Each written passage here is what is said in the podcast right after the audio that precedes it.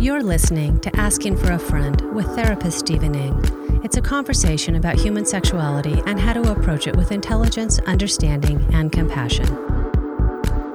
Hi, this is Stephen Ng, and I'm sitting here with my friend Jackie, getting ready to talk about, you guessed it, sex, or as today's podcast might indicate, not sex. Apparently, we're talking about abstinence. Yeah, and not just abstinence, but abstinence-only sex education. You mean teaching people to not have sex? Teaching people to not have sex. And if they do have sex, they should be ashamed. And teaching people to not have sex, that's a thing? Evidently, that's a thing. And not only is it a thing, but our government in the United States just increased total spending on abstinence to $100 million for 2018. Yeah, since the 80s, we've spent over $2 billion on that. And you're saying that's not a good idea?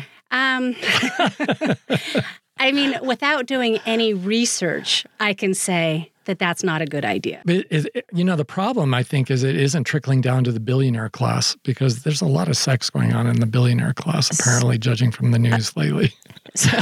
So evidently we need to make it so that they can make more money on birth control and condoms, and then maybe we can put the money there. Actually, I think part of the abstinence-only program is avoiding those topics, as a matter of fact, avoiding talking about alternatives to just, jumping out of the airplane with no parachute, to don't have sex, don't prepare for having sex, don't take any countermeasures to getting pregnant, because that would be setting you up to have sex. So better not to get the HPV vaccine or to have birth control or have a condom in your pocket or anything else that might smack of the idea that you were thinking about it, weren't you? Because obviously the only reason that I would be thinking about it is if somebody talked to me about it. Or that you might be one of those kinds of girls. Right. One of those kinds of girls who might actually enjoy sex, or might be curious, or might have hormones. Yeah, and that would be a certain class of girl, according to these educators, who are really not clean girls. And I'm assuming boys come in there someplace. Yeah, they're the victims in all this. Yeah, their male nature and feminine wiles. It's funny. I remember when my boys were small, and people would say, "You're so lucky you have boy children because you don't have to worry about teen pregnancy." Oh my God. Yeah, and I said, "Where do you think that they're getting?" Like, who's making them pregnant? You act like these girls are just doing this all on their own. And I said, here's the thing. You only have to worry about one teen pregnancy at a time with your girl. My boys... They could get any number of girls pregnant. Right. And, for each one of those pregnancies, they're legally on the line for child support for every one of those children until they hit age 18 at a minimum. So the liability isn't just, oops, we had a baby, but oops, I now have a major financial obligation that makes the debt for student education look like nothing. I actually have a friend whose 19-year-old son got two different girls pregnant within a couple of months of each other. Yeah, and in my work, I encountered that a lot as well. My problem with this abstinence-only education is not so much based on science and the studies, because inevitably, we end up getting into arguments about, whether that study was valid or it wasn't, or whether there's scientific consensus or there isn't. And from the right wing, typically what we end up getting is, well, because they don't believe in science, sadly, they typically just won't buy anything that's proven by a study or science or the preponderance of evidence. And obviously that's a big generalization. Well, think of one extreme right wing person, who loves science. I can't think of a one. I can't think of a single one. And and here's the issue for me. We don't need science in a case like this. What we need is some reason. If we're wanting our children to manage their sexuality intelligently, doesn't it seem like they ought to be able to look at it and examine it? Because if they're aware of it, then they could manage it. But if we keep them ignorant, like this one boy in college where the class where they were talking about HPV, and he was wondering what his risk was of catching uterine cancer. Cervical cancer. Oh, it was cervical cancer. I'm not even getting it right. You read that too, then. So there's different parts in the female body, Stephen, that are different than boys. It's not all one thing? It's all different parts. All right. Because it's confusing down there. It's all up in it and invisible to my eye. So in any case, He's worried about what is obviously a female body part. It's a little bit like a woman worrying about prostate cancer. And that's not really a thing for him. He doesn't have to worry about it. You know, the thing that really struck the teacher in that case, though, that struck me as well, is that nobody laughed. Right, because none of them knew. None of them knew.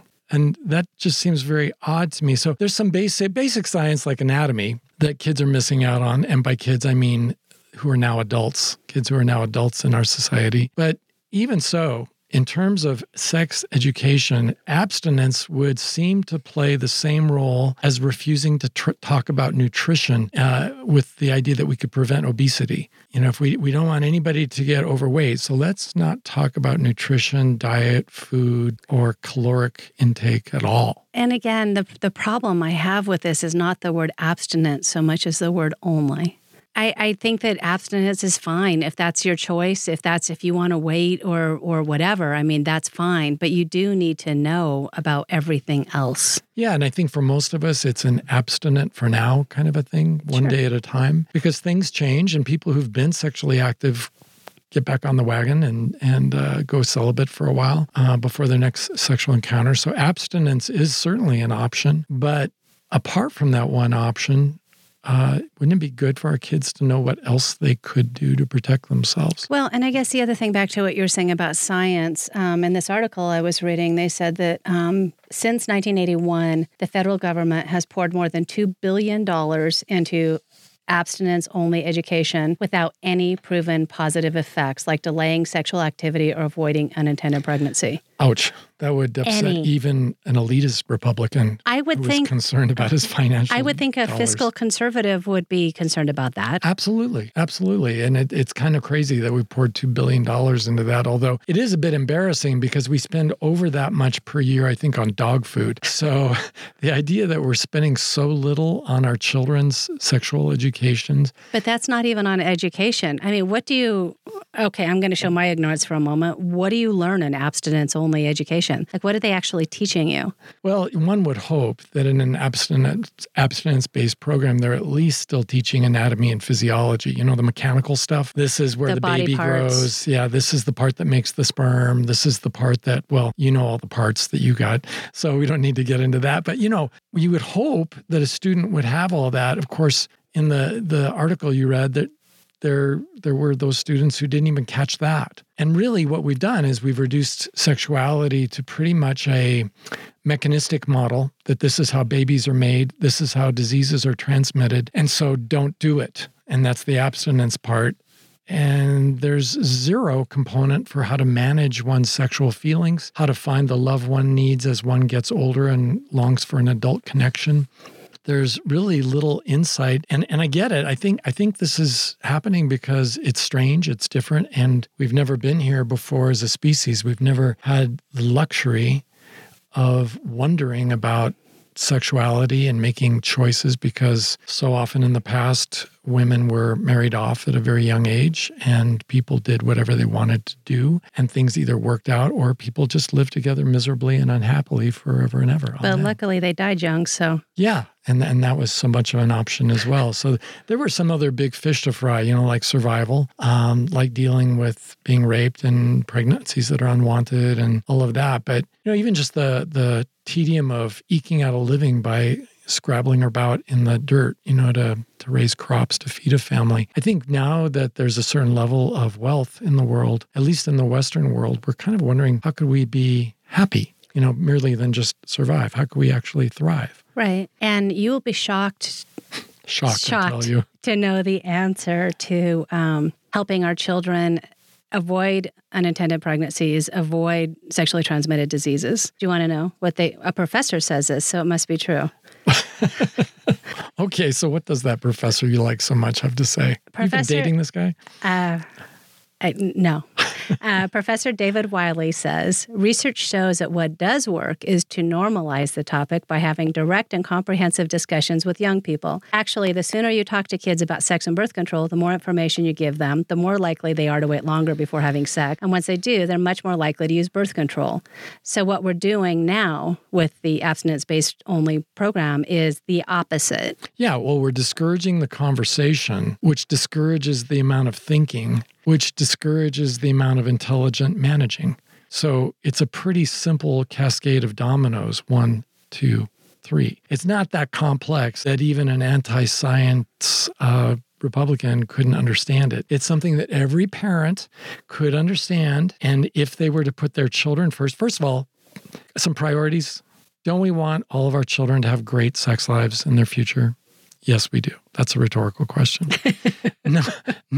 Number, or the giggling will do. And number two, to obtain that great sex life in their future, whether it's with abstinence and joining a convent, or it's marriage and having 100 kids, I think most of us would like to know that our children are going to be able to manage their sexuality intelligently. Well, there's really only one way human beings have learned how to manage things intelligently, and that's through education. Through information. Discussion, talking about things. Well, you know, it's not enough to just have the information, because information could theoretically be obtained by reading a couple of internet articles. It's really a social process. You know, Jackie, I want to say it's more about wrestling over these terms and conversing about them until I'm comfortable. Because if I'm not really comfortable conversationally, but I have this illusion in my head that, yeah, I know all about that. I read 3 articles. Right.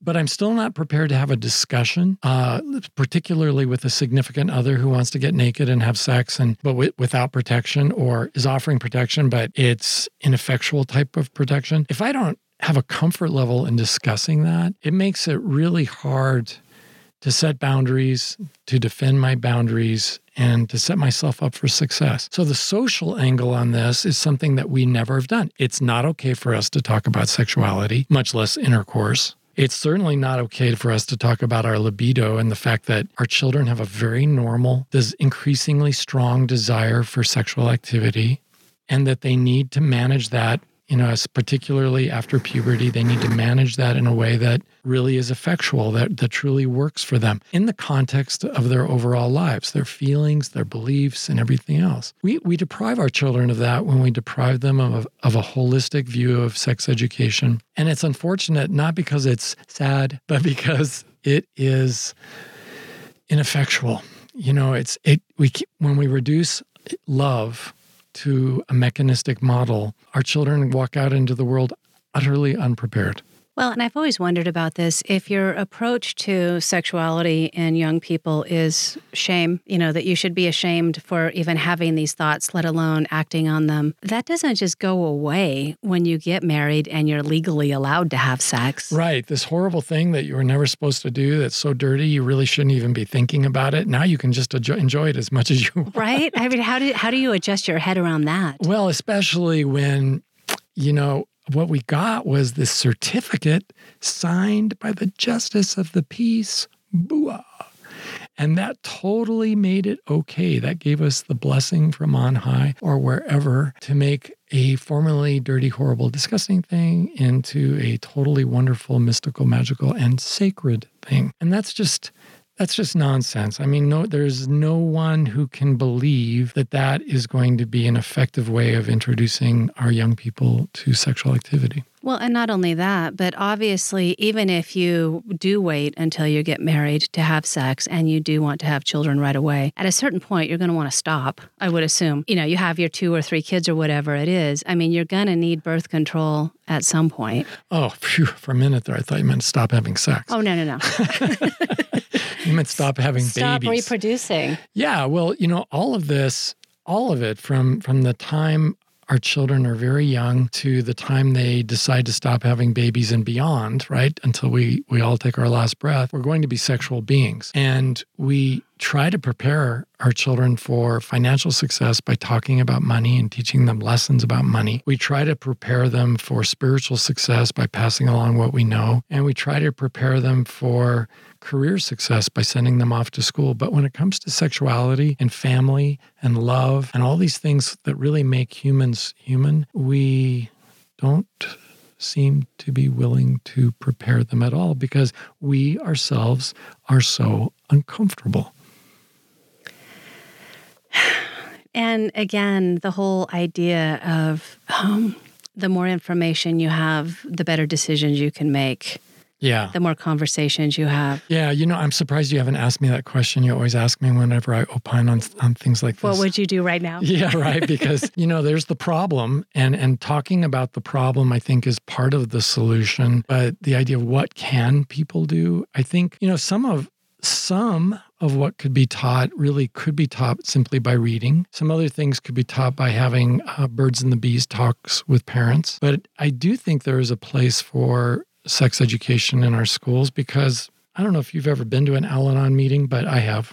And I loved it. It really helped me a lot to go to a couple of years of Al-Anon, coming from my alcoholic family. But one thing I noticed is that I was much freer to express things in the relative anonymity of an Al-Anon meeting than I was, say, going home to talk to my family members who were all living in that alcoholic environment. Right. So, and it didn't matter whether they were drinkers or not. Anonymity is a part of the process of being in a group that can help you. And in the schools, I know that, you know, our young people know each other's names, for example, but there's a certain level of detachment that one has with one's classmates that one does not have when one's parents are in the room. And it's difficult, I think, to talk about certain sexual topics, either in the abstract or in the personal way, when you have a parent figure just hovering right over you. So I see a place for comprehensive sexual education. I hate calling it sex education because it sounds like it's all about intercourse, reproduction, and diseases, when really it's about sexuality, and it should be about flirting and about dating and about mate selection and when is it a good time to break up, and what are the requirements for being in a healthy, abuse-free relationship. There's so many things to talk about that relate to our sexuality, but typically we all tend to make sexuality about just intercourse, when actually sexuality is vast, as is demonstrated in the news. Whether it's politics or what's happening at the corporate level, there's a problem because adult men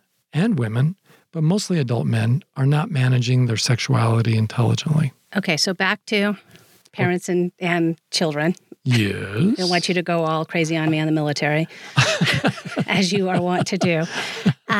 So, you know, and we've talked before about parents talking to their kids about sex and sexuality. And the thing that we've talked about and that I've noticed in my personal life is, as long as you don't talk about sex, intercourse, pleasure, you know, all of those things, because that's the thing that will send your children running from the room as fast as possible. But talking about birth control or feelings and things like that, they seem totally open to, which again, I think makes this conversation for parents much easier. Well, I think some parents like yourself might have wonderful success with that. And if you do, God bless you. I think other parents, though, try to bring up even the most non-physical aspect of sex, like, say, feelings or beliefs around sexuality, and their kids are still freaked out. So I like backing up even one step farther, where it's really not about my child or me, not regaling them with tales with my dangerously single days or anything like that. I will thank you for them.